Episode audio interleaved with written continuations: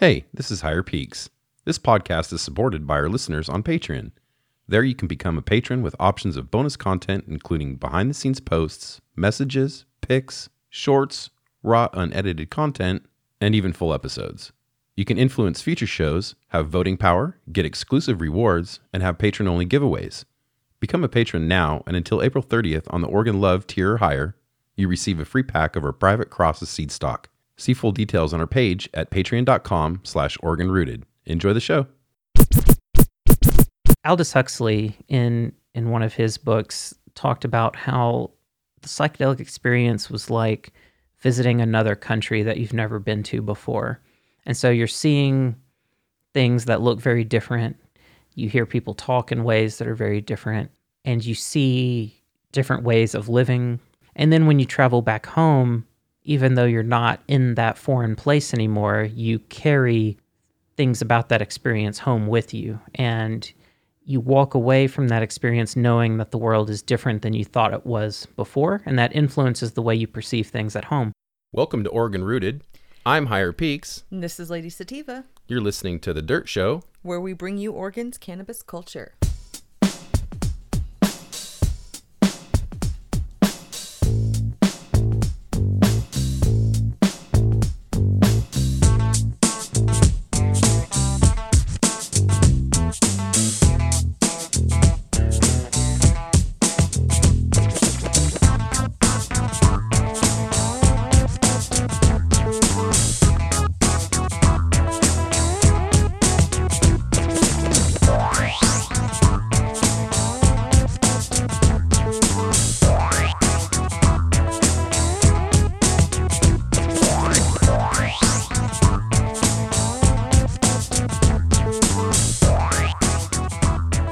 To The Dirt Show. I'm Higher Peaks. And this is Lady Sativa. Hey, so you were talking to me today about having to wear masks. Mm-hmm. Or it's suggested now. Uh, a lot more retail is not suggested. It is promoted. Like it has to happen. um, it's What do you not in. It's well, it's not enforced, but I know of a lot of stores that it is enforced, such as the Crown Markets around here. All of them are forced to wear masks and gloves at work now. Mm-hmm. Um, even with that spit guard up as well. Um, Do you guys have spit guards? no, Oh, okay. no. I've seen a lot of those around. We were out. I was, Jamin suggested it, but it's like we- we don't. We're kind of all on the fence about stuff. We just we're very happy with the way things are. It sucks to think about things changing. well, I mean, I've seen a lot of places around here with those guards. I wonder if they're going to keep those up. Ah, probably. Yeah. Well, probably not done at the Thrifty Nifty. Theirs got broken because the guys were such geniuses and decided to do it themselves. The mirror right behind that thing, behind their counter, is No. broken the same way. Oh my god! they did the same thing to it. So they installed a mirror back there. It's been there, Oh, but they've got it covered with a shelf, and it's cracked the same way when they install it. Same thing on the tooth, the front part. well, you know, the weird thing is, is the masks. Like people are like making money off these things. yes. Some people are making more than others, obviously. Some people are doing it for the cause. Some people are doing it for the money.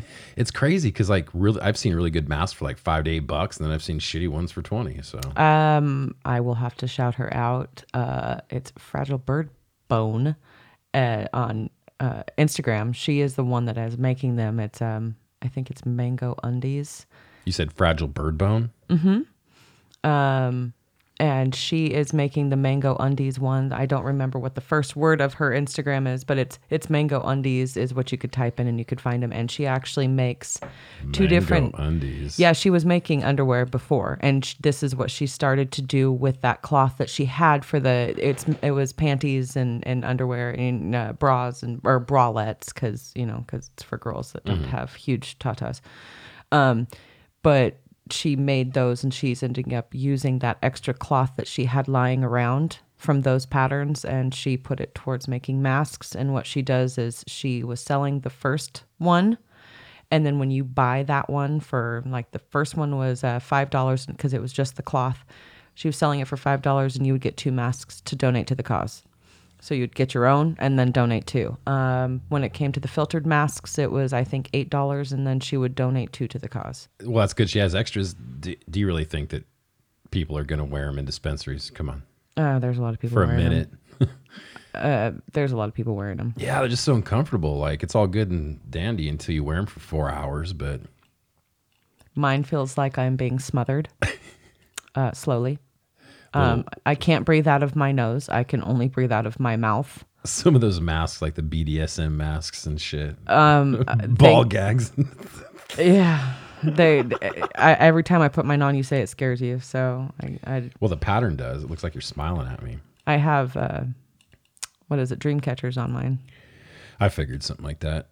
Those dream catchers or feathers. Those were the two. So Well, we got our seeds popped. That's better positivity. I hated Mm-hmm. to start out that way, but I just was curious about the whole mask thing. Like it's getting more and more and more. I maybe at some point and we I would can't hope, avoid it. I know, and I would hope that they would force masks, you know, like mandatory, then like make us mandatorily stay home. So, Yeah. but we got our seeds popped. Uh, you know, we're we're now in full movement. Uh, the four by four is up. Everything's under T fives, Yep. and we've got uh, you know a couple hundred seeds going of mix, like you said, flowers, vegetables, cannabis. Did I see that you put my seeds back there too? I did. Ah, Everything is under lights. Nice. The T5s, the 4x4. So uh, I'm happy now because I was, you know, we were germinating and then I was getting, we are pushing it. It's been Mm-hmm. a couple days. We got everything, you know, put into dirt. Uh, 100% on those seeds, though, on the germination. Just want to make that note, which is really cool. It never happens to me. These are all our crosses from last year. So we're on year two of this. Mm-hmm. Actually, we're two years deep. So technically year three, but we'll say year two. And you know now we're going to start really do, like trying to take it a little bit a little bit past pollen checking right. so just wanted to uh, mention that and you know with our fruit you know vegetables and stuff and our flowers we're going to try to make this a little homestead in the city Yep. We always try to the only have. thing we can't really do is plant trees and that sucks That's not true. well i mean okay we can plant trees and we are planting trees we, We got a willow tree we, got a have pussy willow More than a willow tree. We have like three four five four willow trees and solo Anybody want a cups willow tree? right now. And then we have the pussy willow, and then we have our Japanese maple.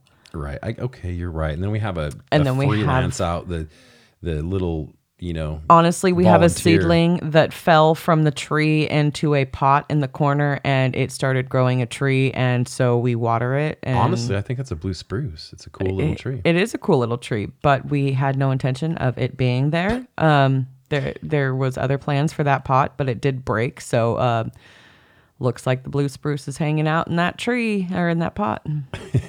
well, I'll tell you what. We're gonna give our seeds a Southern Oregon beating.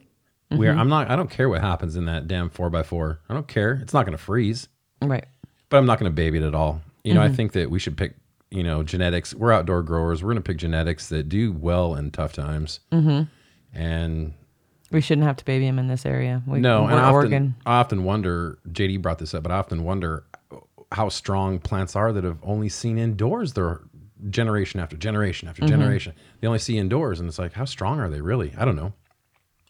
Just a question, but we're gonna find out what we got this year. Yeah. Uh, let's see. Cannabis Social Network leafed in. Have you ever heard of them? Leafed in. Either have I. They changed their name to Leafed Out. leafed in to Leafed Out, following a trademark dispute settlement with LinkedIn. Mm-hmm. I thought that was funny. That's funny. Did you hear about the guy? Uh, his he's an NFL player, Kyle Turley.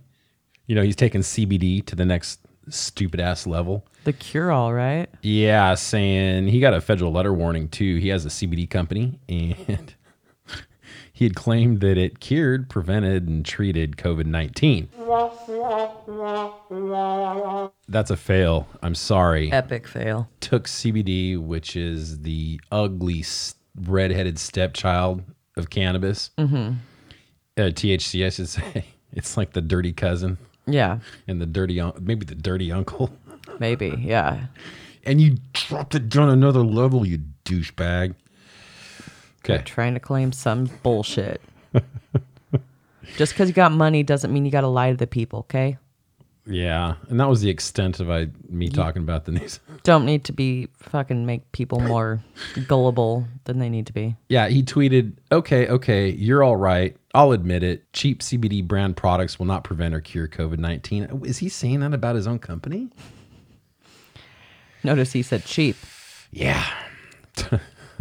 So, all right, let's move on. Now we had a, we had a contest all month. Mm-hmm. Month of March, we did a fifty dollar Amazon card Beginning giveaway, of April. which went well. We got a mm-hmm. lot of response. We did. a lot of good info. We asked basically survey questions about just preferences. What do you mm-hmm. like? How do you like to consume? Uh, we did ask demographics because we want to find out the, the the demographics of the people that listen to us, so we can try to appeal to those mm-hmm. you guys. To the masses. Y'all aren't just email, emailing us all day, so melon. We got uh, some good information though, good entries, and we did do a random name generator on those. Uh, I did get a URL that I'll put up so that people can see it was legit. It's got a date, time, and stamp and everything, and uh, that. Um, that card is going to go out. We did do the drawing, Uh, so we're going to send it out now. We're going to de- declare it here, and then we are going to email you. So if you get right back to us with your mailing address, then we can have it sent out this week and you can have it in your hands for the weekend. Right. Hopefully. One thing I got to say is when I said Amazon, $50 Amazon card, people were like, thought it was like a hoax, not a hoax, but thought it was kind of fake, I think, because there's so many bullshit like emails that are out there, you know, Home Depot card, you just want, you know, and it's just, uh, so maybe next time I'll just be a $50 Visa card. How Right. that? anyway, that winner was Addicted to Music 420. All right, addicted to music 420. Hey, thanks, thanks for uh, doing the survey, and we appreciate it. We'll get that fifty dollar card out to you if you're listening. Send us an email at oregonrooted at gmail.com. If not, we'll you'll get an email from us. and Get back to us so you can get that card. That's fifty dollars, you know, cash. Hell yeah. Enjoy spending it. Yeah. You know, include me. You can get a lot of shit on Amazon. I know. All right, so we appreciate that. Also, too, I just wanted to mention that our Patreon is just getting built now. You know, I've got several posts up there. Um, I'm really hitting it hard when it comes to uh, like the upper tiers. I've got some stuff on the influencer tier uh, where it's uh, I got like a, f- a whole 15 minute clip. I've got another one that's downloading that's got a 30 minute clip, and it was just behind the scenes stuff, unedited raw. It was really cool. And I got a bunch of clips on there too, like 15 second clips, just hilarious. There's a couple on there that you know they're pretty funny. But it's all behind the scenes. So it's really cool stuff. So if you can, check us out there. Again, I know right now times are tough. Mm-hmm. But this is how we're going to support the show. And I really want to stay away from advertising. yeah. Uh, we may not be able to because it's guaranteed money, but uh, hopefully we can by getting support. So just want to mention that. Now, we did bring on Jason Wilson from Curious About Cannabis again. And the reason I brought him on is because a lot of people don't know that he has a lot of education in fungus and mycology. He's a fun guy. He's a fun guy and he's very smart to begin with. Knows a lot about cannabis, but he even knows a lot more about about fungus. He even wrote a, a children's book that you can find on um, his his um, platforms. But I brought him on to talk about that, and we talked specifically about basically psychology of of mushrooms. And uh, I mean, we get into weird things like you know uh, debriefing after you've done you know a whole trip, uh, bringing you know how it brings up old memories, suppressed memories, uh, you know breaking old hab- habits and cycles, um, using it as medicine, uh, religion impact, you know how it played a role in that. Uh, lucid dreaming that was a really good conversation actually. inner world exploring. Mushrooms are so inner, even over LSD. And I think society suppresses a lot of that. Um, and then processing stuff and and uh, even the fact that you can brainwash yourself. It's an interesting subject too, as well. So I interest you, or I'm just this is a really good good uh, talk about about psychedelics that I don't think people really go into much. So I hope you enjoy the show and uh, Oregon Love, Oregon Love. stay rooted. Now, Jason, here's the weird thing is that with these mushrooms, you know, we can have different kinds of experiences. So let's talk about how they teach us things, like whether it's, um, you know, uh, with food or with uh, medicine. How how do they teach us, and what can we learn from that? Oh gosh. Well, there's different ways to approach that kind of question. Um, if you're focusing more on like psychedelic mushrooms, um, you know, there's still a lot we don't know about what they actually do in the body and to the brain and that sort of thing. But um, one thing that seems really clear is that they affect perception and um, in deep in affect in deeply profound ways consciousness. Um, and so you know when you when you ask about like what can they teach us, I mean on one like direct level of like what can be learned from the psychedelic experience. Um, I think just that alteration of perception is um, a big learning experience. Um, being able to get outside of your own thought loops that are in your brain. You know, we grow up experiencing the world in our own way, and we develop patterns of thought that kind of become these deep ruts in our brains. Um, and we start thinking about things in, it's like motor memory. You know, we s- perceive things in patterns. And one thing that psychedelics seem to have the ability to do, and, and even cannabis to some extent, but not in quite a profound way, but it can sort of break those habitual thought loops and patterns of perception and behavior. And um, what I like, Aldous Huxley in in one of his books talked about how the psychedelic experience was like visiting another country that you've never been to before. And so you're seeing things that look very different. You hear people talk in ways that are very different. Um, and you see different ways of living, different creatures, plants, you know, whatever. And then when you travel back home, even though you're not in that foreign place anymore, you carry things about that experience home with you. And you walk away from that experience knowing that the world is different than you thought it was before. And that influences the way you perceive things at home.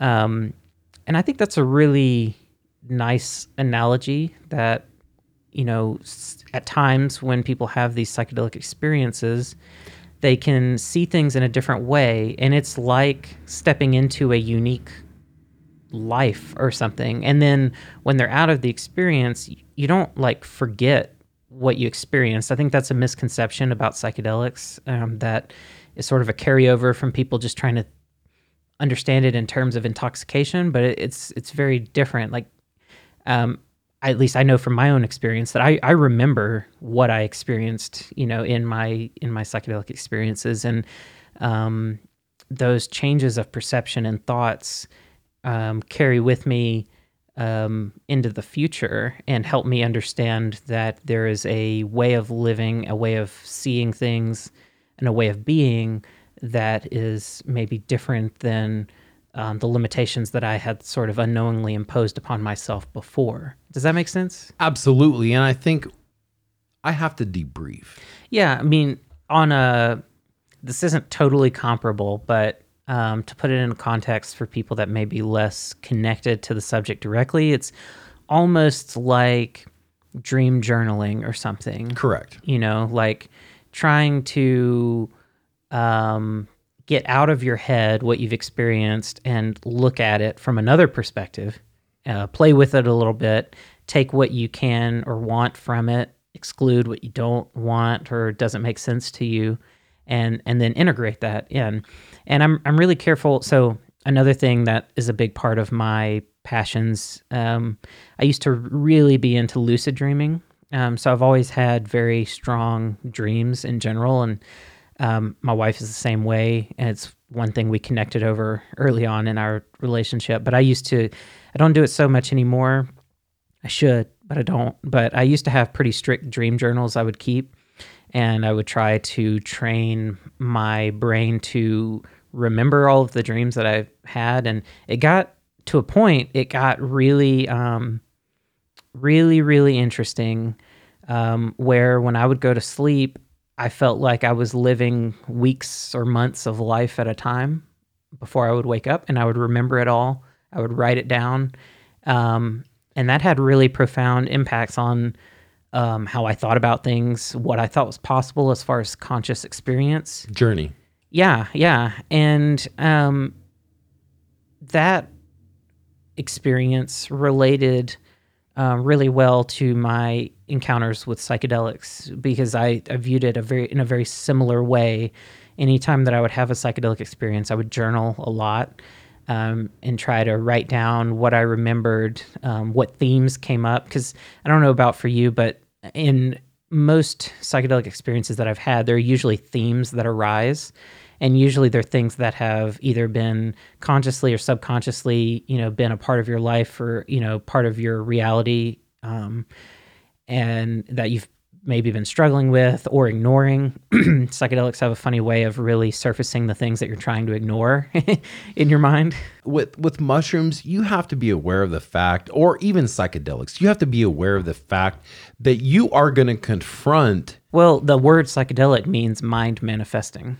Something I like to refer people to is any work by Alexander Sasha Shulgin, who um, discovered and invented a lot of psychedelics. Um, that's what he dedicated his work to. He's a very was he's dead now, but he was a very reputable scientist and um, had a DEA license and everything. His work was legit. But he published two books that, if anyone's really interested in like doing a real deep dive into psychedelics, um, uh, TiHKAL and PiHKAL. So TiHKAL is T I H K A L, and it stands for tryptamines I have known and loved and that would be think tryptamines are things that um, generally are structured similar to serotonin. Um, this would be things like psilocybin, and LSD, and DMT, that sort of thing. And then um, PiHKAL is P I H K A L. It's phenethylamines I've known and loved. And phenethylamines are things that um, usually are a little more similar to dopamine and uh, would be things like mescaline um, and some of the mescaline derived synthetic psychedelics and stuff. So um, those are big they're big books. Um, but in those books, not only did um, Sasha Shulgin document, um, you know, basic stuff about these molecules and how they're structured and all that sort of thing, but um, him and his partner also tried all of these psychedelics and documented their experiences in a in a pretty um, um, I mean, he was a scientist, so it, it happened in a, a, very kind of research scientific way. And it's really cool because his partner comes about it from a more kind of um, philosophical approach. So you get two very different um, descriptions of the experiences, um, which I think is a nice balance. Um, but the whole point is that Sasha Shulgin has um, indicated that he views most of his work as identifying tools. And it's up to us as a society, as a culture, to figure out what to do with these tools, how to best apply them, um, and how to avoid harm or risk associated with them, that sort of thing. But um, there's a really good interview that Terence McKenna did with Sasha Shulgin in Prague that you can probably look up on YouTube. Um, but um, you know, Terence asks him about that. You know, does he view himself as like a pioneer and how should people be using, you know, psychedelics and everything? And he was always quick to say, like, I don't know how people should use them, but I know they are tools for exploring consciousness in very interesting ways. And it's, you know, he's just sort of unlocked the tool chest and it's going to take a long time for us to kind of make sense of that tool chest, just like we're doing in medicine broadly. But um, yeah, so psychedelics, you know, I mentioned before, there's all sorts of clinical research going on with them right now uh, for all sorts of things that are providing um, indications that even on a very um, in a very controlled clinical setting, these things can be profoundly valuable. You know, um, people with chronic depression can um, have a a guided psychedelic experience, and, and a nuance I'll, I'll point out to this is that um, the best results tend to come about with psychedelics when the experience is monitored by someone experienced um, that can kind of guide that experience without um, influencing it, and that's uh, that's sort of an art to know how to how to do that. Um, I'm gonna say that's a shaman. You're led, you're guided, mm-hmm. and you are left to be. Mm-hmm. Yeah. I'm gonna I'm gonna really push you far, Jason. All right, so, go for it. Here we go. what religion were you brought up in? Um, so I originally was uh, brought up as a Southern Baptist. I, from a very very early age, um, was exposed to philosophical thought and ideas, and I will say that my upbringing as a Southern Baptist was unique compared to a lot of people. Um, one because I was a preacher's kid, so my dad was a preacher, um, and also um, my dad was a unique preacher compared to many that I was exposed to um, over the years. He was very um, logical and much, I think, much more deeply philosophical minded than a lot of preachers are. A lot of, I mean, a lot of people in religion in general kind of get boxed into um, a core set of beliefs that are kind of just prescribed for them and they take that and live within that realm and my upbringing wasn't really like that um, i was given a lot of freedom to explore ideas So you had the new new. i don't know Did you have the Catholic new new?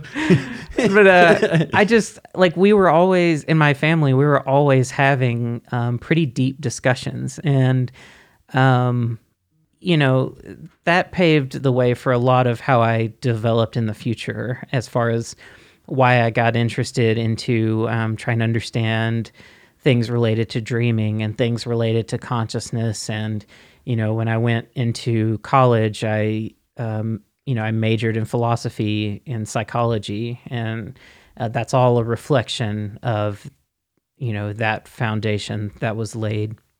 Um, and yeah, I mean, even with psychedelics, um, that is, uh, I think, deeply related to my, um, my background in exploring, um, kind of deeply philosophical, personal ideas about who we are as conscious creatures or as beings of consciousness, however you want to describe it. Call it a soul. Um, I don't care what you call it, but you know, as conscious beings, like what's our sort of plight in this state of reality that we're in? Um, so yeah, absolutely, that fed into my interest in psychedelics. With cannabis, though cannabis is a little weird. Like my background with cannabis was not so straightforward. I was interested in psychedelics way, way before I was interested in cannabis. Um, I've heard that a lot. um, you know, for me, I thought psychedelics were. Um, I thought there was much more to learn from psychedelics um, in that context of like trying to understand consciousness and how the mind works and So you think it's Um, more superficial than it is? cannabis. No, Or- psychedelics. Oh, you know, like I mentioned before, it brings to the forefront many things that have either been um, suppressed or Right. are just in that subconscious realm that are not easy to access. You know, certainly there are other ways to access that than psychedelics. Um, you know, I was into meditation a lot. Um, like I mentioned before, I was really into lucid dreaming, all for very similar reasons in that I wanted to explore the contents of my own mind, whatever the mind is. And and that's a another sort of complicated thing, like how do you define the mind and what is consciousness and all of that. But um, so that that's sort of a common thread that weaves through a lot of my interests is that core interest in exploring um, the inner world um, that we have. And I do think it's something that in our modern culture, we are not um, incentivized to do very much at all. And I think that is um, to our society's detriment. Um, I think that a lot of um, issues related to mental health, um, as well as just like interpersonal relationship dynamics and things, can be improved if people were to take on the project of exploring their inner world more.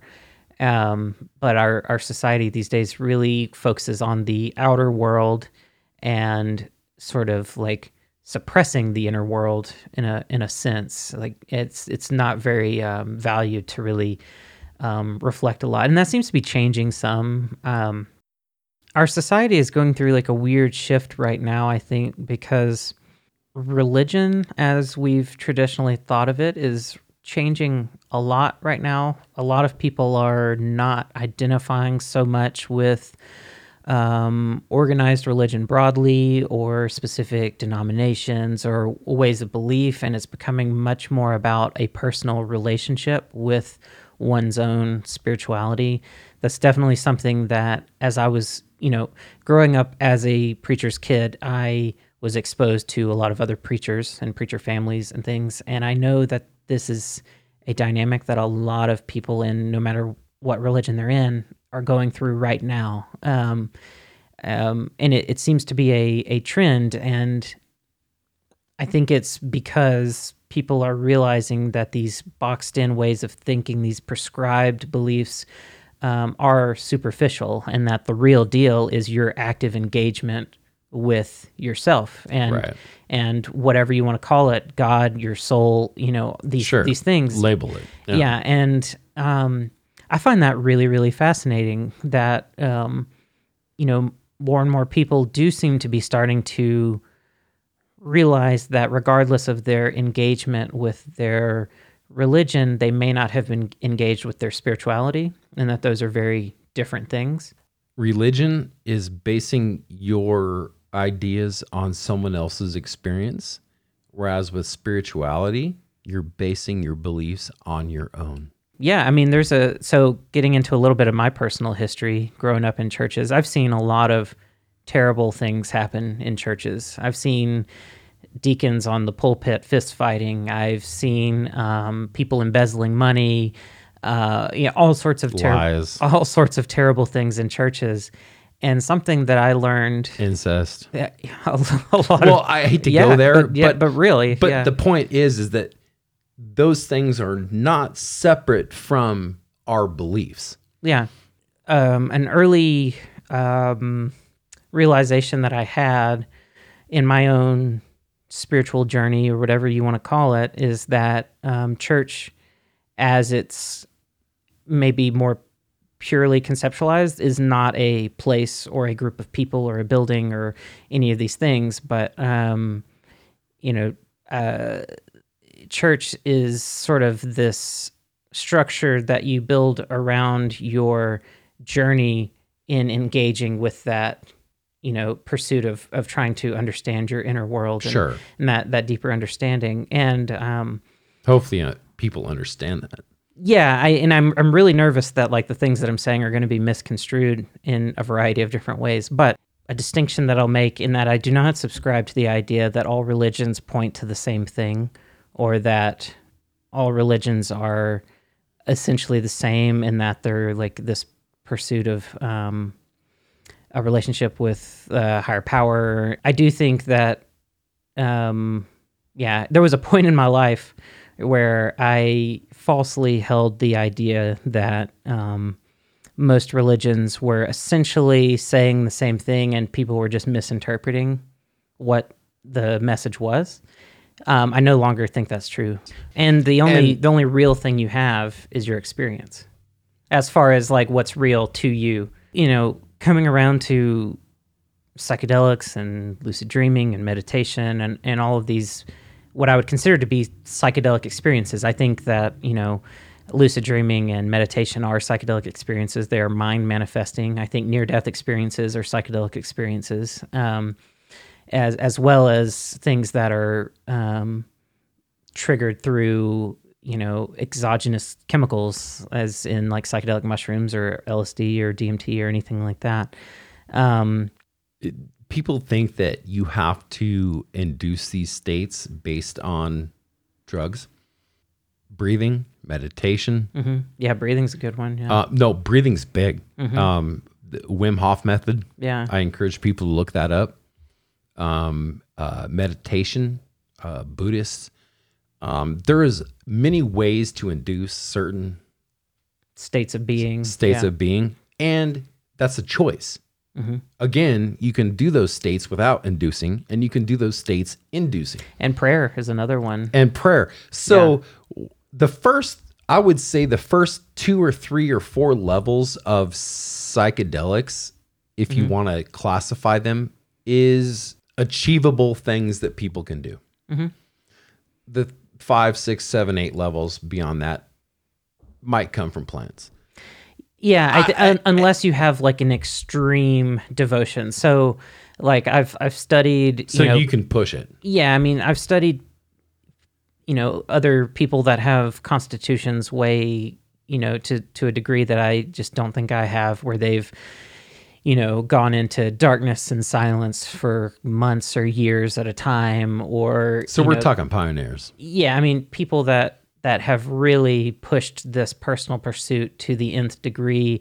I mean, we're talking about basically ascetics, you know, like so an ascetic, you know, is a term um, I think that primarily comes out of India, but you know, these groups of people that have dedicated their lives to a usually a, a spiritual pursuit and they don't have possessions and they just um, you know they're kind of nomadic they just travel and they are just kind of on that journey they don't have attachments um, they usually don't even identify with an identity you know like they are just conscious beings in the world. Um, so there are those types of people that are able that report having the same types of extremely profound experiences that people report on you know very high doses of um, hallucinogens or whatever. Um, but those are fairly rare and take quite a bit of um, time patience and energy to achieve. Um, the closest thing in my experience that can be achieved that is that would be similar to a high level psychedelic experience would be lucid dreaming. Um, like i've mentioned before some of my most profound experiences that i've had in my life have been while i was lucid dreaming. Um, and and in some ways that is it's very much its own like unique thing because there's nothing that I've experienced with psychedelics that even compares to lucid dreaming. That psychedelics in general are physiologically really really safe in general.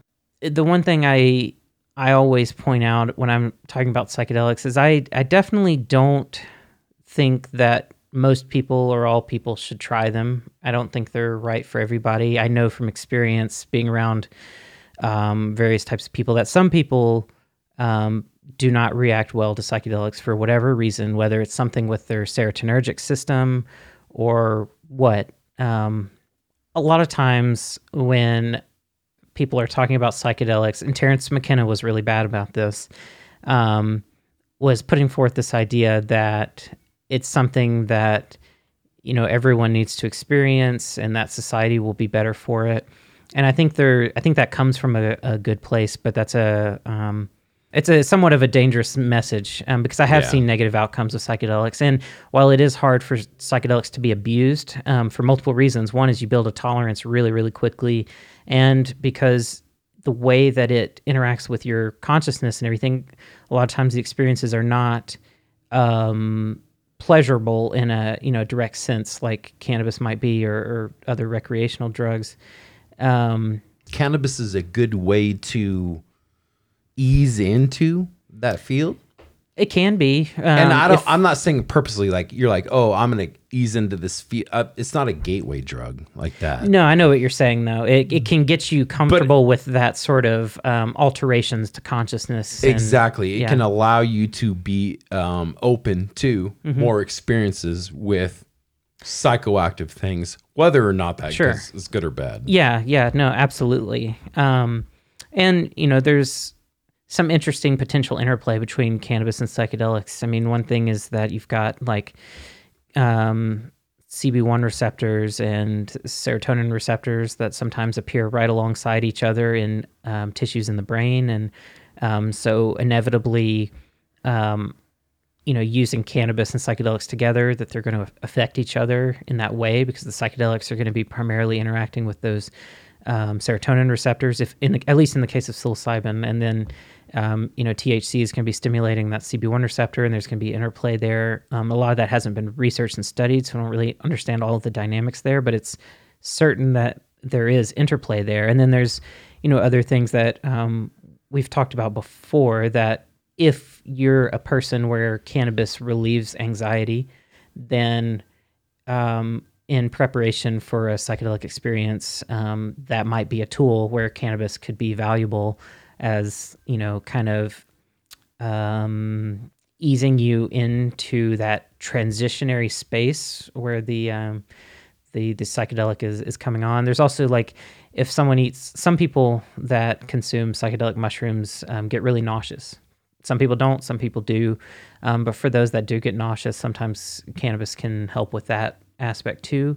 Um, there's also, I mean, highlighting on some of the interplay, I know from my own experience that using cannabis um, on the tail end of a psychedelic experience can um, sometimes um, sort of crank up the volume of the experience and Yeah. like bring on you know waves of of um, uh, of experiences um, that were on their way you know going Down. down, yeah Yes. and it can bring them back up i can i can speak to that from personal experience but uh, a lot of these other interplays we don't understand super well but um, yeah certainly cannabis in multiple ways can assist that process. But like i said i'm always i'm always um i always want to be careful in the way that i talk about psychedelics because while the po- the potential positive benefits can be extremely profound the potential detriments can also be very profound.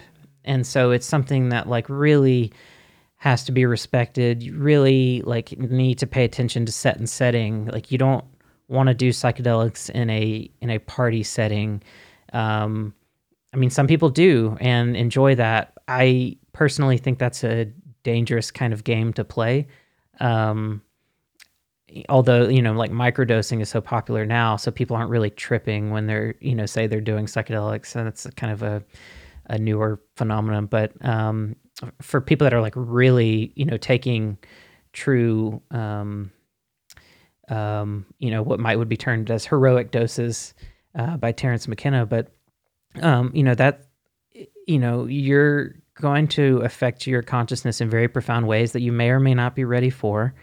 And if you're not in the right place with the right people in the right frame of mind, um, it could be detrimental. Um, there is also the same with cannabis, but there is the issue too that if you have underlying mental health issues um, that are you know genetic, um, psychedelics can present experiences to you that are so profound that they can traumatize you, and that can flip a switch and Yeah. and precipitate mental health problems.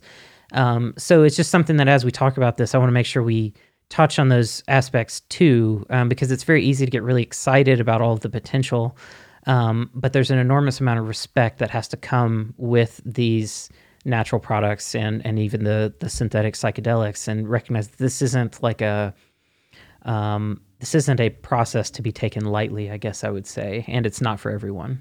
So, I mean, if you're going to step into the psychedelic world, here's the deal you're going to learn stuff, you're going to have experiences, but those experiences are all dictated by responsibility and a framework, a framework which you should intentionally use. Yeah.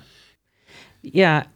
another something that I've experienced multiple times with um, myself and with friends of mine that have experimented with psychedelics is there's a phenomenon that happens where sometimes when you have a really profoundly good experience, you want to um, essentially evangelize it. You want to share it. You want to share the good news with everybody. And I think something that's important to point out is that whatever lessons you learn in your experience, those are your personal lessons. They are not necessarily objective lessons to be applied to other people.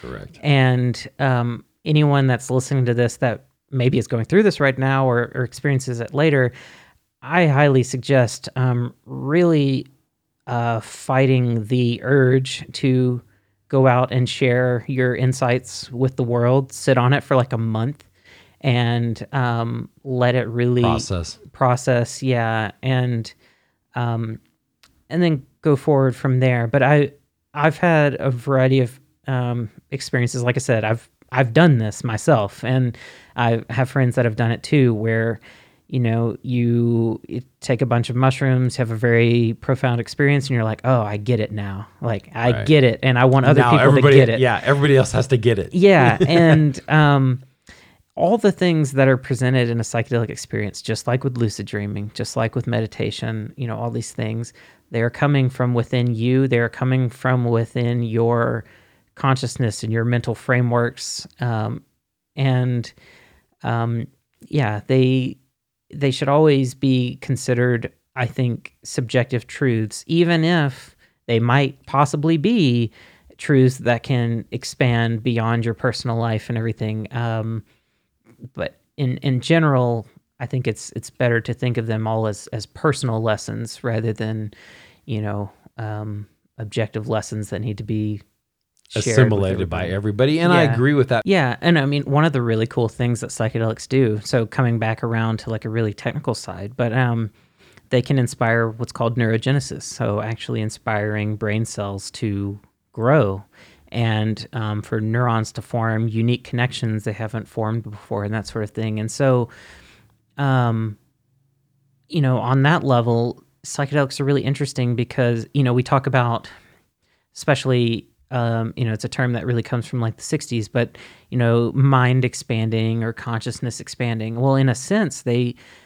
on a real tangible level they do that um, in that they're breaking those thought loop patterns they are encouraging your brain to grow uh, new brain cells and to which is so different than like what the D.A.R.E. propaganda would put Yeah, out, you well, they want to make you believe you're dying, Right, And your um, brain is but- but that's- fizzling away. Right. But the- you know, and that's that's not the case. Now, what I will say is if psychedelics are abused, if you do psychedelics too often in the wrong context, you can get some extreme m- miswiring in the brain too. yeah, yeah. And you can end up really, really, really confused. Um, what do they call that? Um, were you grandiose? Yes, yes, that's a Like- that's a big one with like psychedelics. there's two ways you can go if you're really kind of skewed there's either grandiose or the opposite where you're sub level yeah. And but i think the grandiose thing takes over sometimes where you're like i know everything i know god i, Right. I am everything and it you com- don't know nothing and it you comes know. about sometimes in this context of like oh i killed my ego and now Yes. i you know know x y and z Yes. Yes, and that's absolutely. and that's such a funny thing because it's like well if your ego was dead would you even be like interested in you know pointing out to me that you've got this you know grand understanding of things um and i find using the word ego death is similar to full spectrum. Yeah yeah no it is. you know what i mean? Like yeah and so that's that's an aspect especially with younger people that are you know experimenting with psychedelics. I saw this a lot in college of you know uh, some people get attracted to psychedelics because elevation of uh, that grandiose. Well it's, it's been the whole pursuit of enlightenment and everything has been romanticized in a lot of ways. Well and actually triggered towards the ego. Yeah exactly. So I mean, yeah. So you know i don't know. That's there's a full spectrum, right? there's you know it's similar stuff that we see in cannabis. You've got the people that are very pure of heart that are trying to do things for the right reasons. They're treating very serious things in their own life and um, don't need to flaunt it you know it's just part of their way of being. And then you've got those people that want to be you know in everyone's face and you know start posting uh, tweets and instagram posts about their cannabis or psychedelic use and everything because they they want to be seen as being on this romanticized journey. They want to get on the hero's journey, but they don't know how to get on their own hero's journey, so they piggyback on you know something else that's been given to them. And um, so anyone sort of navigating this landscape, I think it's important to recognize that because there's so many like influencers out there now on social media that are talking about doing psychedelics and microdosing and same with cannabis and everything. And uh, there's like maybe 1% of those influencers that actually are legit and that are try to be careful with their language but want to bring awareness, you know, and and that's, you know, why they're doing it, but the other 99% are just trying to get their own ego stroked and wanting to like be in on the fad, be in on the the inside, you know, scoop, and, Yeah. you know, and that sort of thing. And Well, and also like have to say I did it. Right, yeah, You know, I took mushrooms. right. Well, It's whatever. Okay. yeah, they want to be able to plant their flag into the top of Mount Everest and say, "Yeah, I've been here. Now I want to move on to the next thing." Yeah. And that's such a different thing. And you know, like I said, going back to my own passion with all of this, it's been about trying to understand as best as I can in my own limited ability what's going on. You know, on a basic level, it's just like I'm a conscious being. I'm here. What the hell is going on? Like, you know, yeah, and and like I said, I think a lot of it is just like a cheat code. Like mushrooms are a way to step up into different levels, or psychedelics are a way to step up into different levels that you can choose to be in, that you can use, utilize tools. Yeah, I, I think a, a good online resource for people to learn about the diversity of psychedelic experiences and um, how things can really go wrong is um, go to Erowid, um, E Yeah. R E R O W I ER, yeah. um, go to that site and look up the disaster. So go to the experience reports and look up the disaster experiences. And um, that can calibrate you real quick to how things can go wrong, and sometimes really, really, really profoundly wrong, like to the point that people die over really stupid stuff. Um, but I, when I was studying drugs in general, I mean, you know me, like my analytical mind, before I did anything, I researched everything. And Arrow- Erowid was a huge resource for me to like understand what I was stepping into in anything that I thought I might want to try and to try to make sense of the potential benefits and risks and, and all that sort of thing. And um, gosh, that's I think that's a really invaluable resource because it's not someone like providing this education to you. I mean, it's a community driven thing um, that's pretty well moderated, um, where you're learning from what real people have experienced and a diver- well, you know, wide diversity of people have experienced. Um, and yeah, look into those experience reports and you'll see how important set and setting is, how important dose is, how important, you know, uh, your your intentions are. Um, it's um, yeah, it's a real thing.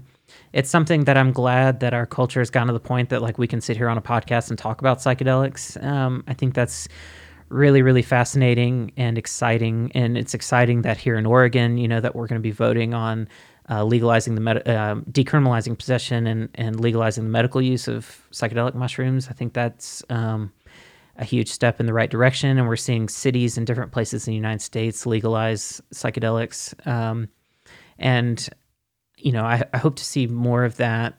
And like I said, not that I want to see more people do psychedelics necessary, but I want to see these things become part of our conversation and a part of our um, cultural awareness so that we can decide what to do with them rather than just putting them in a box on the shelf somewhere and pretending they don't exist.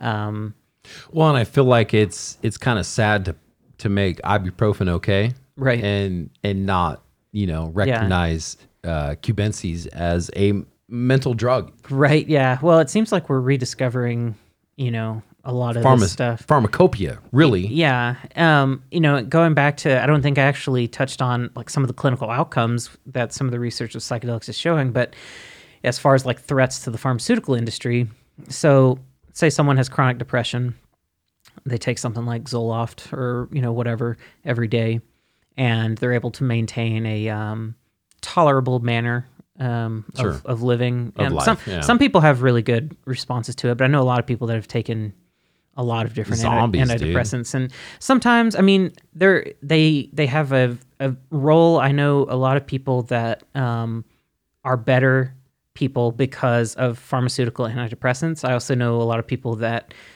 antidepressants have not helped them at all possibly well, made things I've worse heard a lot but- of people saying numb, like just the fact that they're right just numb, and i've I've, ex- I've experienced that myself like where you just like yeah, it works, but Yeah. I just don't. I'm not happy. I'm not sad. I'm just Yeah. there. I've I have had that experience when I was um, going through um, pain management trials for all of my um, back injuries. So I've got like three spinal cord injuries: one in my neck, one in my middle back, one in my lower back, and um, I was put on all sorts of things. And one of the things that I was put on was um, antidepressants with uh, the off-label use for chronic pain. And um, that's what I told my wife is I was like, I just don't feel much of anything. Um, I don't feel very excited about anything. I don't feel depressed. Um, but I don't, I just, you know, I just feel like kind of a shell of, of who Yeah. I once was. I don't feel very creative um, and that sort of thing. So some people have that reaction. But eh, going back to the research on psychedelics, um, what's really promising is that people with PTSD, chronic depression, um, you know, different o- OCD is another one that with one to three or five sessions, um, some of the folks that are going through these clinical trials um, don't seem to need any pharmaceutical interventions to treat their problems after that period. Um, sometimes the positive effects of psychedelics will last six months, a year, sometimes indefinitely for some people. And think about what a threat that is to some of the revenue streams that have been built into mental health care. Yeah. That someone for can pay for a single experience or a handful of experiences and get a lifetime's worth of benefit. of benefit Yeah. and not have to pay every single month for a prescription for a, a, a pill they're going to take every single day that may be um, you know dramatically affecting the way that their brain even works permanently they're going to walk away potentially with other issues related to taking those antidepressants or antipsychotics than they were even dealing with before they took them. So um, you know that's really exciting. And like already in the united states like ketamine is is becoming um, accepted. Mescaline. um, Uh, there's some research on that. Oh, yeah, uh, yeah. Just so you know. yeah Um, for sure yeah it's not just with these with these Well, it's all psychoactive. I think that, like I said, I think that we're on the journey of the fact that we can nail down pretty much certain things that these psychoactives help. yeah Now, whether we choose to use them properly or whether we choose to abuse them, or that's that's a whole different story. yeah But the fact is, is we have a cornucopia, if you will, of pharmaceutical things that we can pull from. And my my actual concern is if we really utilize mushrooms and fungus and salvia and and oh, uh, s- salvia that's an interesting one well, th- there's here's the deal. There's a bunch of interesting things that we could grow in our backyard Mm-hmm. Yeah. legally Yeah. that would add to this pharmacopoeia. And I wouldn't mind you talking about it. It's the fact that the the real danger Mm-hmm. is that pharmacy is going to realize that 90% of what we need is not with pills. We're going to use cannabis, we're going to use mushrooms, we're going to use fungus, we're going to use all these uh And diet. and- uh, diet, uh, exercise. all yeah. of it, all of it, and then incorporate that into our lifestyle, and then we really, the only things we'll really need uh real pills for is like heart disease, right more severe like diabetes, interventions that are yeah, needed and yeah stuff that is le- legitimate concerning immediate problems. right like your body like legitimately can't do certain things that Right. it needs to to do and so Right. it needs help or whatever yeah And so I've never denied that from from pharmacopoeia, but at the same time, pharmacopoeia has denied our basic medicines that get us there to that point.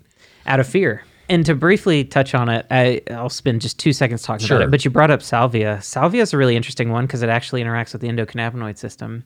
I've been on this journey of understanding my inner world for a long time, and that's led me in a lot of directions. And I've never even really talked about it much because I'm always worried about how it will be received and perceived and um you know and all that sort of thing but um yeah a, a lot of these psychedelics do interact with the endocannabinoid system in ways we don't quite understand salvia is a really weird one because it interacts with um, opioid receptors and uh, some cannabinoid receptors and it, it, it influences um, things in a way that is not traditionally thought of when it comes to psychedelics. But also, if you've ever tried salvia, salvia is not a typical psychedelic in its effects. Um, it is a very, very interesting um, herb that elicits uh, an experience that I can only describe as like maddening dissociation, basically.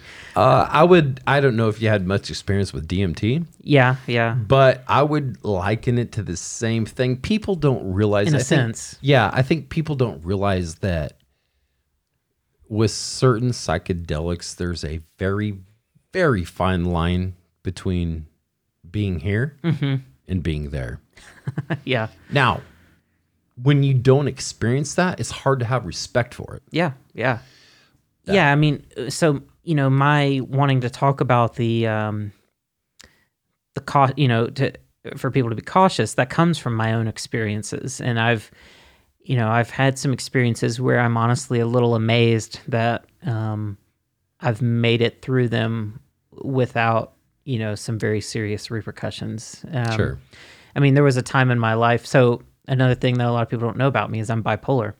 So um, before I knew that I was bipolar, um, I would, you know, go through some pretty extreme depressive and manic episodes. And during um, some of those early days, um, I did a lot of experimenting with a lot of different things, um, and psychedelics being one of those. Um, and so I I pushed things to limits that I, you know, looking back on, um, was very, in a sense, foolish to do. But because I made it through to the other side, I've learned a lot from it, and I think I have a lot to offer people when they want to learn about psychedelics and you know those sorts of experiences that hopefully they can not recreate what I did and have much more um, uh, beneficial outcomes um, from their use of that if that's something they decide to do. Um, but I'm also not ever going to like encourage someone to do psychedelics. It's one of those things of like research it. If you want to know more, I can tell you. Um, but I'm I'm not going to say that you should um, or that you shouldn't. But I'll definitely you know kind of try to um, you know, in in some way, I think of it as like I've hiked down this like long trail, and I've made it back to the trailhead, and I can give people some of the like things to watch out for, and um, some of the But you can't point out all the rocks. yeah, and I mean that goes back to the this whole idea that like whatever lessons you learn, whatever you experience, like that is your experience, your lessons, and yeah, nobody can tell you what you're going to experience or Yeah. you know what lessons are to be learned and everything but um you know there's there's all sorts of little things yeah dmt is a very interesting one um you know dmt is one of those that um, has an interesting mythology around it that's not actually super well founded. Like people used to think that DMT was made by the pineal gland, and I don't think that's actually been supported by research. And No, but I will challenge you on this. Let me talk about this, and I hate to, you know, push you in this zone, but here's the Uh, go deal: they found that DMT exists in places where they didn't expect, like yeah, the people pa- lungs and well, passing away. oh yeah, yeah. So people that have died, uh, their um, DMT levels raise. Um, people that have went through um, experiences that are quote unquote um, what you would call like alien encounters and yeah, like alien that. encounters. I would call them religious experiences, which may be questionable. But these people have actually had these DMT experiences near death.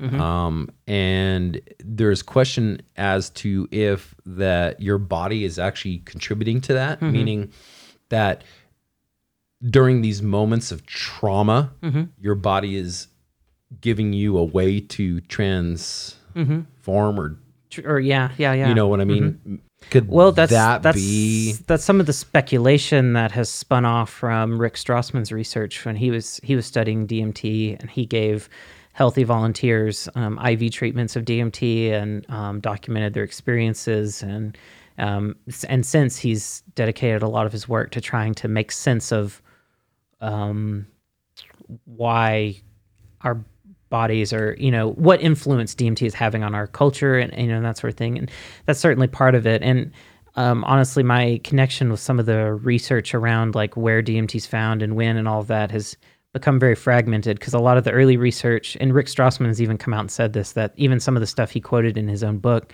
um, was possibly out of context or not quite accurate. So I need to refresh on like what is real there as far as like do we know like when DMT is released and where and that sort of thing. But what we do absolutely know for sure is that if you pump DMT through an IV into someone's veins, you can recreate the most profound religious mystical Yes. experiences that anyone reports. You can recreate alien visitation experiences. You can recreate these experiences that when people have them spontaneously, Yeah. they think that there's nothing that can compare to that and it's the realest thing they've ever experienced. And it can be recreated. And that has profound implications for how we think about um, things like religious experience near-death experiences um, alien encounters and and all of that. And could it be tied into um, you know DMT released in our bodies? Like sure like absolutely that's that's totally possible and there's you know just given the you know what's interesting about DMT is not just that it will reliably produce a very intense psychedelic experience, but that the contents of that experience are very similar person to person. Yes, and and DMT occurs all over nature. It- well, it's a very basic molecule, and um, and so it's one of these things that can be found in a lot of living things. Um, sometimes um, because it's a like a secondary metabolite or something that the the plant or animal is making, or sometimes it's um, because it's such a simple molecule. Sometimes it's like a um, almost like an accidental byproduct just from like chemical transformations from very similar chemicals that are made you know so um yeah it's it's side very, effect. it's very um, ubiquitous in nature. Um, that's for sure. In varying concentrations, I, it's a da- it's it's always a dangerous game to try to understand. Um, so evolutionary theory is very complicated for this reason. It's very dangerous to try to understand why um, a chemical or an organism or whatever has come to be, um, because we can't know, and there's not necessarily a why.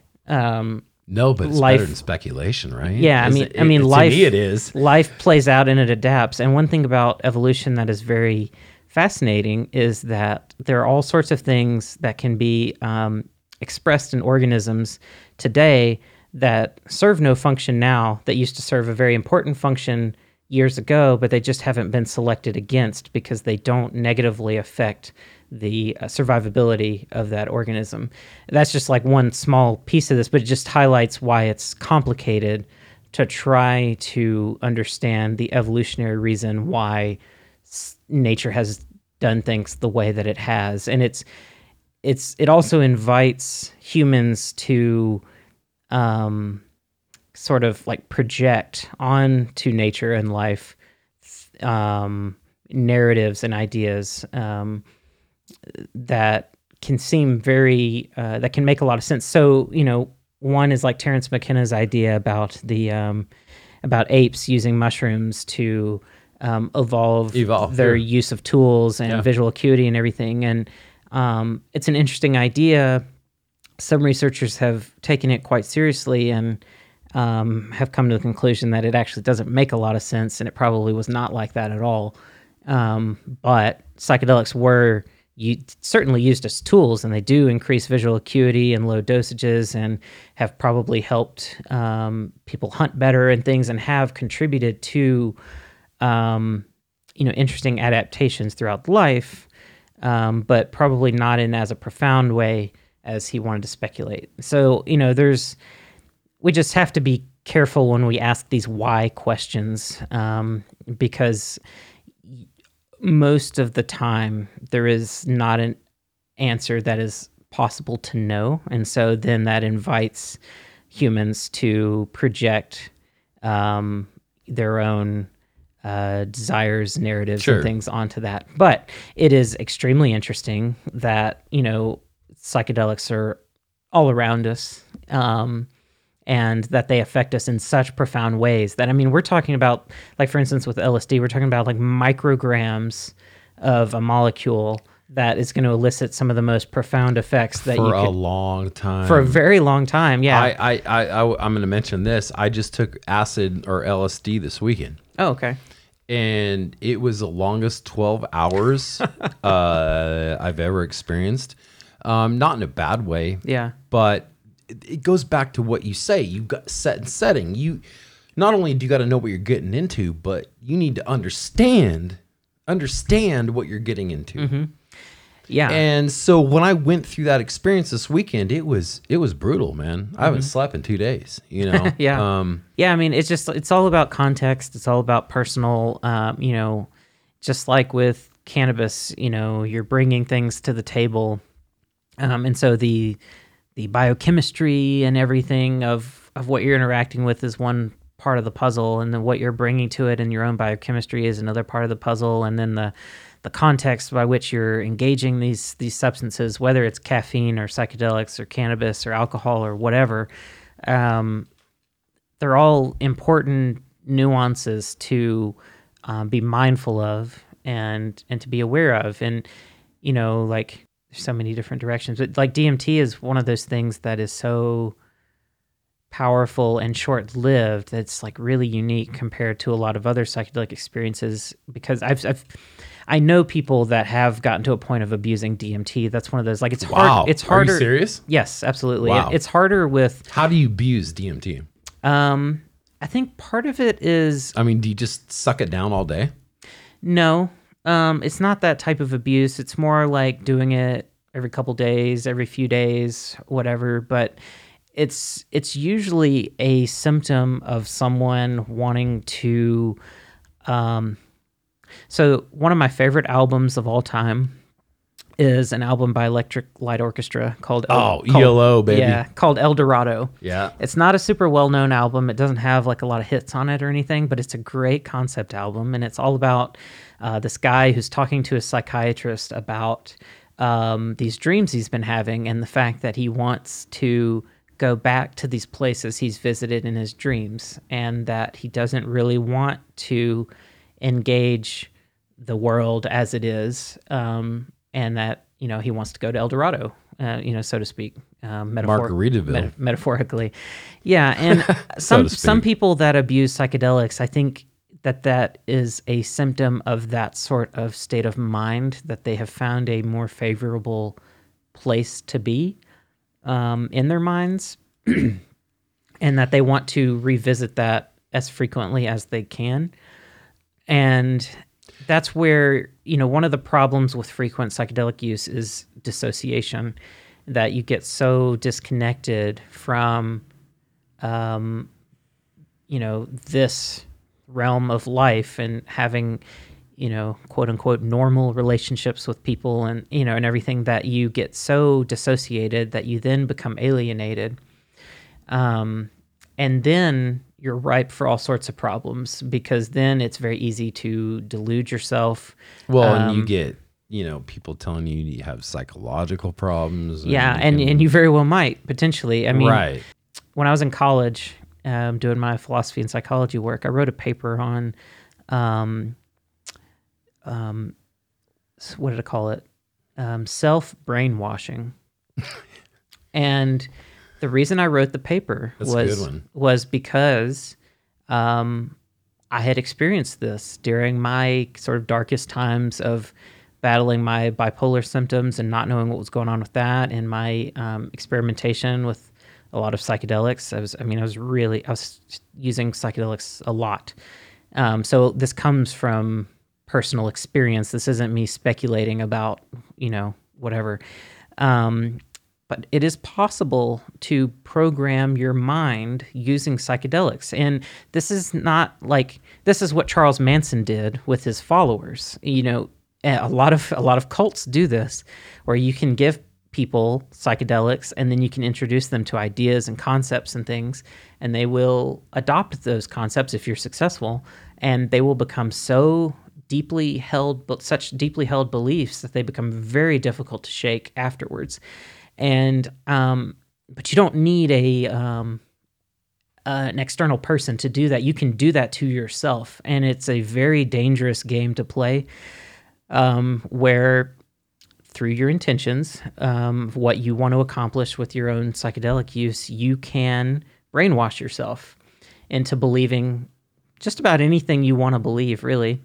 And um, and the effects that, that has on your mind, um, it creates problems that take an extremely long time to um, to sort out and to understand what you actually believe, if that makes sense. You no, know, I like- to, well, I've had friends that have been there or are are there. yeah, Um, it's hard for me to you know talk about this stuff in the sense that there are some people that can't handle it or don't handle it. Um, but I also think to myself that there's nothing. Tell me, give me an example of life where there's something that's benef- really beneficial, but yet not. On the flip side, potentially Right. unbeneficial. of course, yeah, So I think that life in general presents us that framework that if we're going to benefit from it, we can also be detrimental with it. Mm-hmm.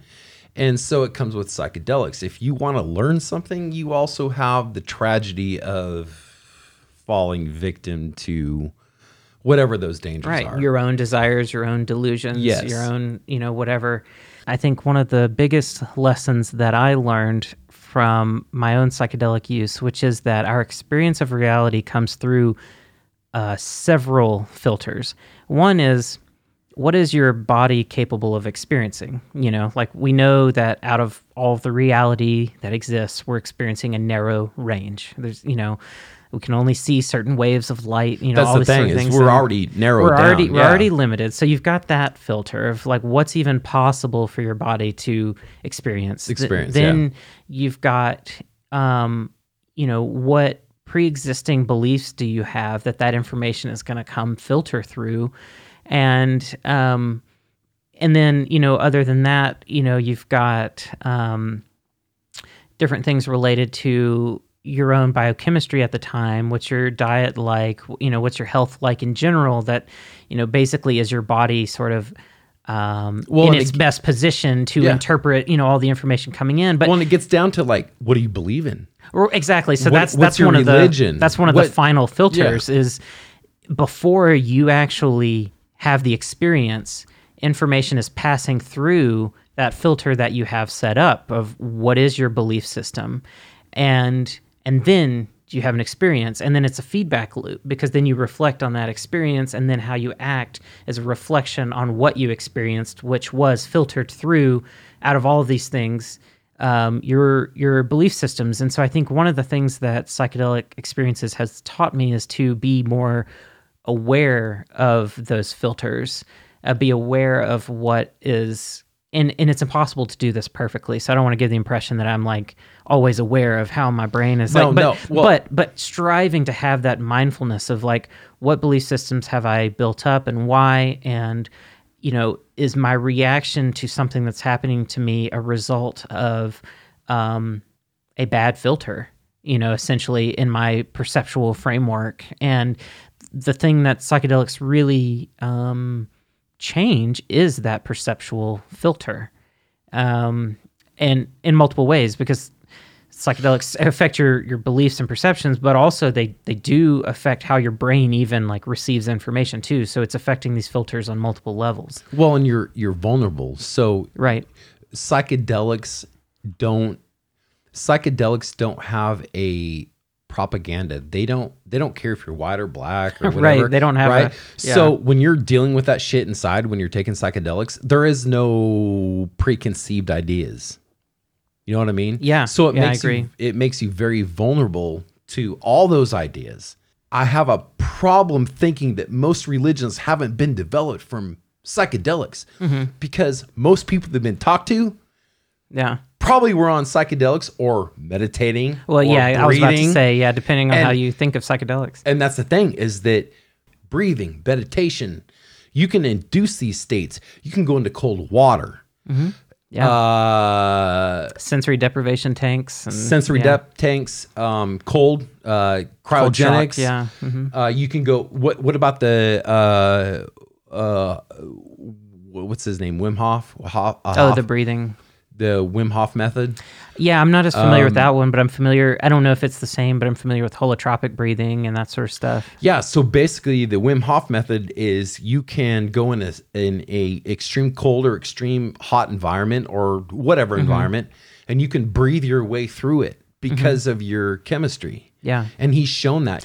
Yeah, yeah, exactly. And like as a as a culture, we we we stopped playing with these ideas as a group exercise, and so No, it's all about science. We we think that if you don't prove it, Right. it's not a pill. right. You can't then- engage it until Yeah, it's proven, yeah. and, which is like a a weird thing because well, how do you prove it if you don't engage it? You know, it's like chicken and the egg sort of thing. But Yeah. no, absolutely. And there, you know, I think one of the the big things about all of this is that there are aspects of our human experience that are um um what's the right way to put it they're just they're very different than our uh, sort of day-to-day interactions and sometimes these experiences are some of the things that have the most profound effects on um the way we behave and the and what we believe and how we treat people and everything. And so we need to be talking about these inner experiences more.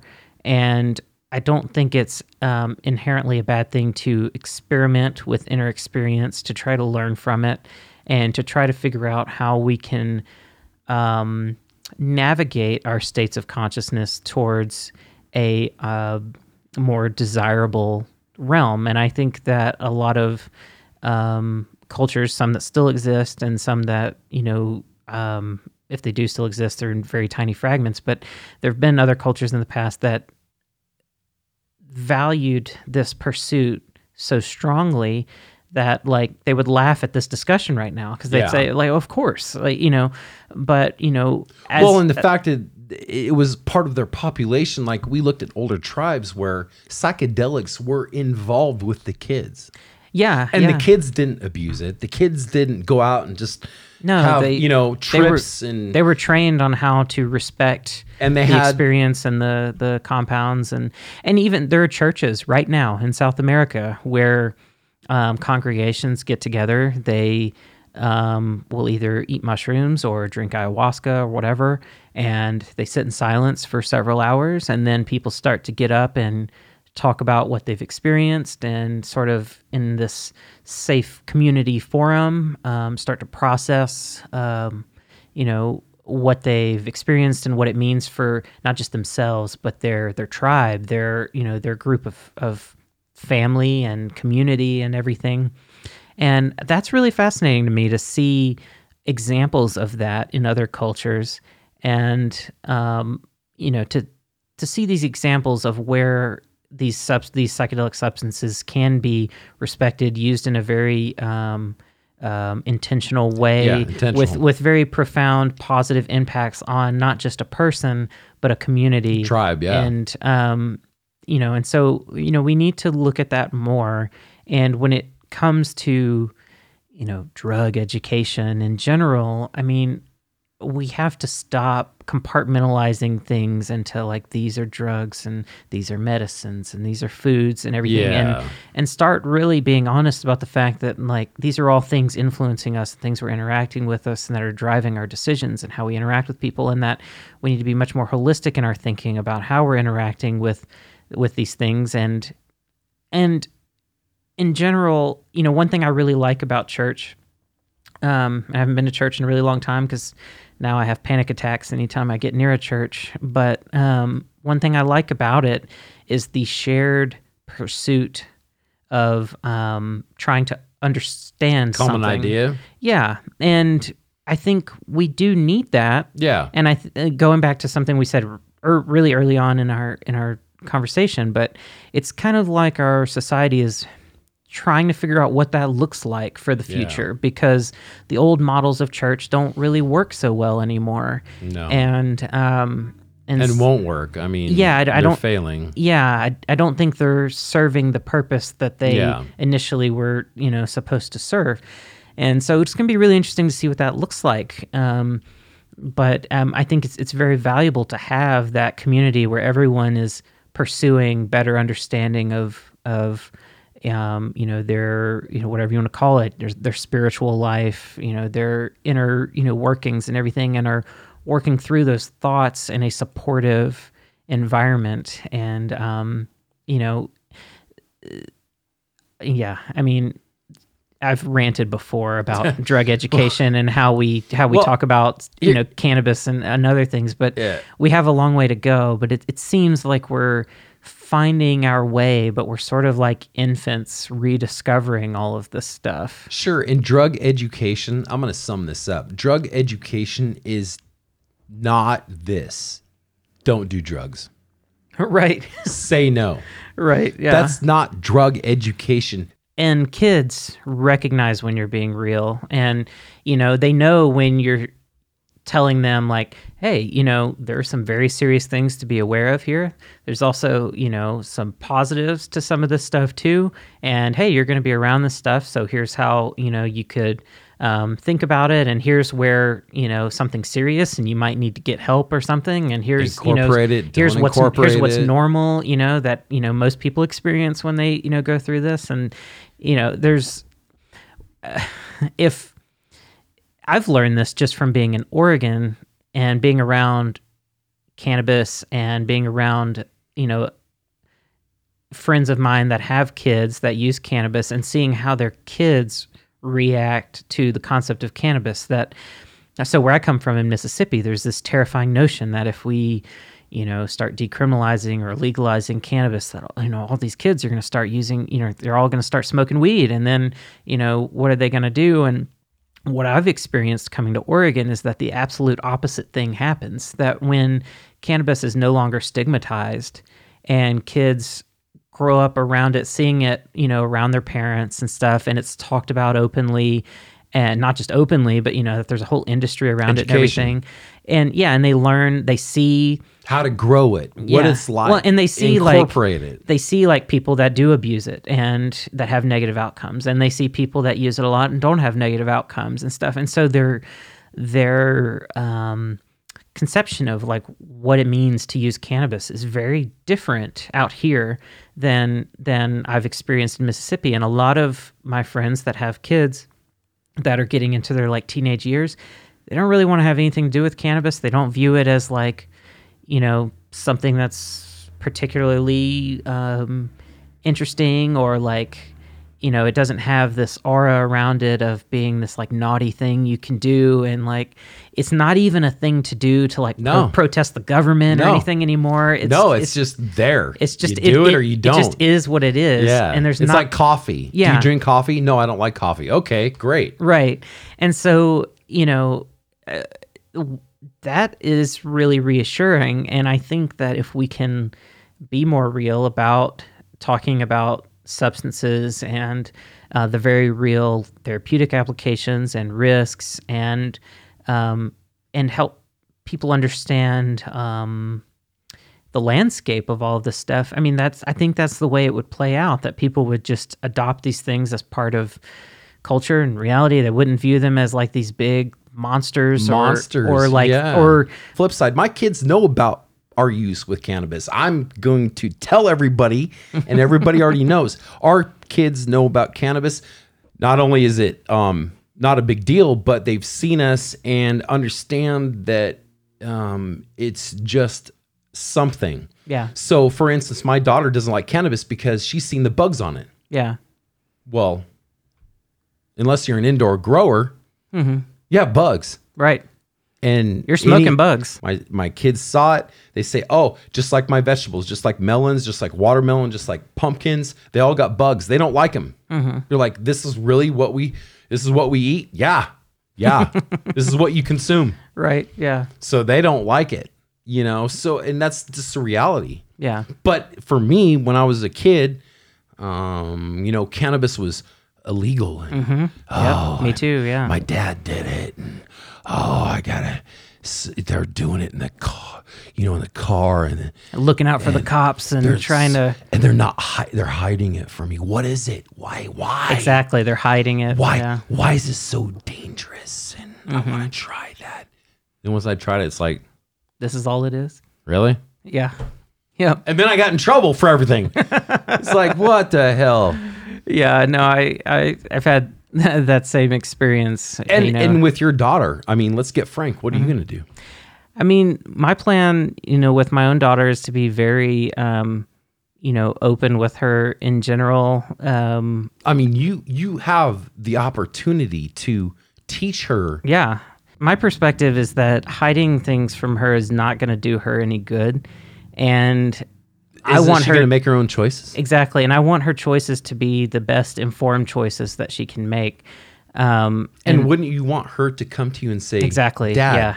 Exactly. That's one of my biggest fears is just as a parent is that she and I know this will happen at some point because it's just the nature of parenthood, I think, but I don't ever want her to feel like she can't come to me about something and share, you know, whatever it is. Um Uh, but especially about drug use, especially given my own experiences and the fact that like you know i understand a lot about the the science the pharmacology but also like i mean i've done these things. I mean there's very little that she could experience that i haven't experienced myself at least once.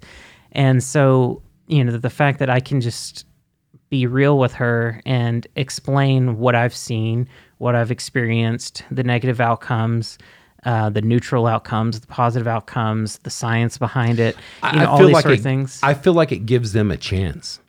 Yeah. Like there's no chance when you only have one side. right. Like you can say no. hmm That's cool. But but why did you say no? Because it was bad. Right. I mean, so but isn't the informed decision saying, okay, I could do this, but I, I don't know want to. I don't want to, and I don't need to. Right. Exactly. Yeah. I mean, I've weighed it, and it's just like anything else that I've decided that I want to do or not to do. I've made this decision. Yeah. Yeah. no, absolutely. Because the just say no thing, that's not a decision. It's not education. No. And so, yeah, absolutely. When it comes to to anything in life, I want my daughter to make as informed a decision as she can. And um and so, you know, when that comes to drugs, you know, when she gets to an appropriate age, you know, I'm going to start having those discussions early. The same goes with sex too. Yeah. You know, I'll probably end up having discussions with her about that earlier than a lot of people would. But that's because when that topic comes up in her life, which for a lot of kids it's coming up earlier and earlier, earlier, I want her to be informed and not just um, have in her mind that, um, you know, that it's just prohibited or, or something like that. That's I- that's the know. thing is that my kids done Yeah. way before 12. Yeah. Way yeah. before, oh, yeah. Yeah. Way before period. yeah. Bottom line is this this is what it gets down to is that's your responsibility. Your responsibility as a parent is to make your not even make your kids let your kids understand Mm-hmm. The world. Yeah. You're preparing them. Then let them make those decisions. Because me and you, we've made fucked up decisions. Mm-hmm. Oh, yeah. We made good decisions. Yeah. Yeah, and and I think the big thing is that you can talk to your kids about things like drugs and sex or whatever and not give off the impression that you're wanting them to engage in any sort of activity or that you're even condoning Oh, the activity. And I I think think that's a mis- get- mis- yeah. that's a misconception because people are like well if I talk to my kids about drugs or my own drug use then they're going to think I condone it. And I mean well just be explicit that you're not condoning and that you're not encouraging and that you're trying to share this information to so that they have a better chance at making better decisions than you had when you were in their shoes and that this is a part of preparing them for the world that, that they're not going to be able to be under your wing forever and like i said um, kids are becoming more independent earlier and earlier and they're being exposed to really big you know sometimes life altering situations at earlier and earlier ages so yeah, like ten years old, eleven years old. I mean, you well, know, I mean, do you want your daughter to learn from Facebook? right? Do you want yeah, her to learn and they from will. IG? And they will. And they will. Yeah, once they're already in it, it's hard because then they're comparing everything you say to everything else that they've been exposed to Yeah. already. Which is probably bullshit in their mind. Like they think, Right. okay, well now dad's just telling me shit. Right. Just telling me what he wants Yeah, to tell me, yeah. you know, whatever. But um yeah, no, absolutely. So, you know, but I also understand it's hard. It's hard to have these real conversations and um you know, um once again, it's a it's like a cultural thing that we've got to really fight this um sort of uh, reactionary instinct that we have to uh, avoid things uh, or prohibit things uh, that just Or we feel like there's repercussions or there's some something bad that's gonna come. So this is what I'm saying, man. Curious about cannabis. Jason Wilson. Curious about cannabis. You yeah. guys, you are having these discussions. This is what Curious About Cannabis is about having frank discussions about cannabis and the real things in life. So check it out. You're on every everything. Yeah, we're. I mean, we're on. Um, so as far as the podcast goes, most Yeah. places you listen to podcasts. I'm still waiting to get approved. Like I don't think I'm on Pandora yet. Um, Doesn't matter. We can find you anywhere. yeah, I mean, Spotify, if you, if you Google, Stitcher. yeah, I mean, I'm on most of the major platforms, and then on social media: Facebook, Instagram, Twitter, YouTube. Um, we're we're all there, and yeah, the whole point of Curious About Cannabis is trying to promote um, uh, critical discussions um, about you know a, you know what I call um, essential questions about cannabis, and um, that doesn't always lead to answers. Um, but the discussion is, you know, part of it is about identifying better questions to ask. So, yeah, um, curious about cannabis, look us up. There's a lot a lot going on. well, and like I said, Jason is bringing the science, so people um, don't sleep on this. Um, uh, you know, this guy is bringing a level to cannabis that most people don't get. Uh, he's got people that I, I mean, I don't even interview. So please check out Curious About Cannabis. Just just seek it out. Uh, Natural Learning Enterprises is Yes. their website. Yeah, and so Um, and on- so Patreon. Yeah. Yeah. So on the topic of mushrooms, um, so unrelated to Curious About Cannabis, but related to Natural No, Learning talk about Enterprises. yeah. So uh, Natural Learning Enterprises is our um, um, like science education media company that houses um, a variety of brands and and uh, learning initiatives and things. But um, we are about to publish in just a few months a children's book all about mushrooms. Um, so we're finishing up the illustrations and everything. The story's all done, just waiting to get the illustrations done and get the final formatting all put together. But um, it's something that you know, if you're interested in exposing um, your children to, you know, it doesn't talk about psychedelic mushrooms or anything No, like no, that, no, but and- just about like. Um, you know, it's, something I think we commented on very early on is we have this um, issue of mycophobia in the United States, particularly that people are view mushrooms as as gross or you know mold or problematic or whatever. Bad. And so um, this children's book is designed to it, it um, sort of takes you on a journey um, along with somebody who holds a lot of those feelings. You know, they're like a suburbanite that um, doesn't really have any appreciation for mushrooms or anything like that, and they're sort of um, thrust into this um, interesting adventure where they're um, they learn about all the different roles that um, fungi play in the environment and um, how humans use um, fungi for all sorts of things as medicines and foods and um, even dyes to you know make uh, colored clothes and stuff. So you know it's it's meant to you know kind of hopefully open a, a doorway there for children to learn more about mycology. And um, it's also going to come out with a um, series of lesson plans that'll be online digitally for educators or for like homeschooling parents um, so that you can actually do some activities that relate to some of the things that happen in the book. Um, so as far as mushrooms go um, and even if you're an adult and you want to learn more about mushrooms um, uh, it might be something fun to check out so natural learning enterprises is the group responsible for that and the website's naturallearningenterprises.com and um, yeah, and so Curious About Cannabis is one of the several um, brands underneath that. And if you want to learn more about Curious About Cannabis, you can go to cacpodcast.com and that'll um, shortcut you to all of the information about the podcast itself. And um, we have um, like additional learning resources and, and that sort of stuff on there as well. So we appreciate it, brother. Yeah, thank you very much for having me. As usual, this was a very, um, uh, very different sort of conversation than Yes. we normally have, but I, I really okay. enjoyed it. Yeah. me too. And like I said, if, you know, follow Jason. Um, this stuff is stuff that needs to be talked about, and we are having critical conversations, especially with uh, Curious About Cannabis. So thank you. We Thanks so appreciate much. it. I'm Higher Peaks, and you've just listened to The Dirt Show. If you like this episode, please like, share, comment, and go to oregonrooted.com where you can subscribe to us on your favorite platform like iTunes, Pandora, or Spotify. Also, check us out on our YouTube for videos and IG, Facebook, and Twitter for all our updates. Thank you for listening.